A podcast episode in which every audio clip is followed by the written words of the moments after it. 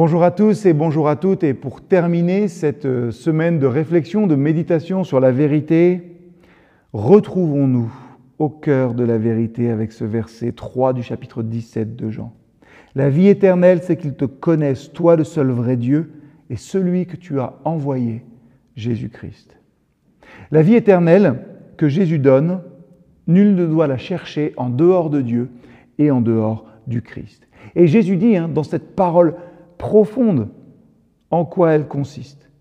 Pour comprendre ce verset, il faut avant tout se souvenir que dans le style de l'écriture et en particulier dans le style de Jean, connaître, c'est pas simplement, c'est pas purement et froidement un acte intellectuel. C'est un rapport plein de confiance et plein d'amour avec l'être connu, une communion de cœur avec lui.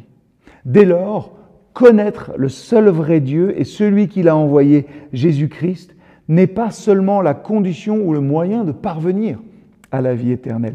C'est cette vie éternelle elle-même, naissant et grandissant dans notre âme ici-bas, pour s'épanouir un jour dans la perfection du ciel. Et il faut bien remarquer que nous n'avons pas ici une définition de Dieu. Hein.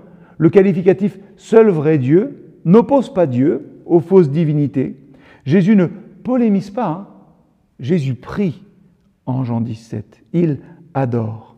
Et il confesse que ce Dieu est en lui-même le seul vrai, le seul qui réalise en son essence l'idée même du Dieu absolu, le seul dont la connaissance soit la vie éternelle.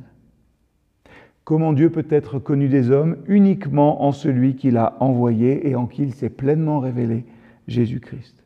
Alors, quelques exégètes trouvent un peu bizarre que Jésus parle de lui à la troisième personne et en énumérant aussi tous ces titres, celui que tu as envoyé, Jésus-Christ, et ils mettent ça sur le compte de l'évangéliste, un langage qui leur paraît peu approprié à la situation. Mais notons que Jésus prie.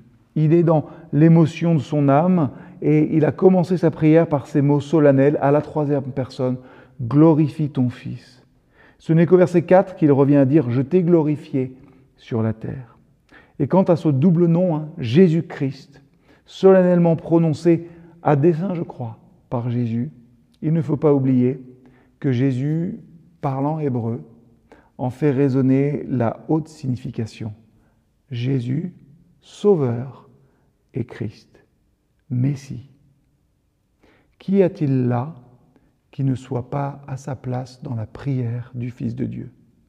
Dieu et Jésus-Christ, double objet de la connaissance religieuse, sont inséparables. Jésus-Christ, c'est la divinité manifestée à l'homme et destinée à devenir en lui la vie éternelle.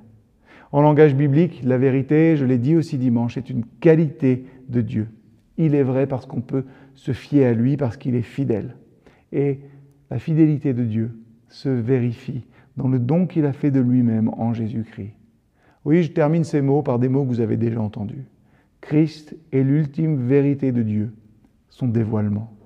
Cette vérité qui est la personne même du Christ se distingue des vérités que l'on affirme à son sujet. La vérité de Dieu en Christ s'oppose au mensonge. La vérité de notre langage de foi qui confesse Jésus-Christ, Seigneur, Sauveur, Fils de Dieu, pleinement homme et pleinement Dieu, s'oppose et est un rempart à l'erreur. Avec ce verset, nous sommes au cœur de la vérité. Que celle-ci réside en vous, habite en vous dans toute sa richesse. Que vous soyez bénis aujourd'hui et dans les jours à venir.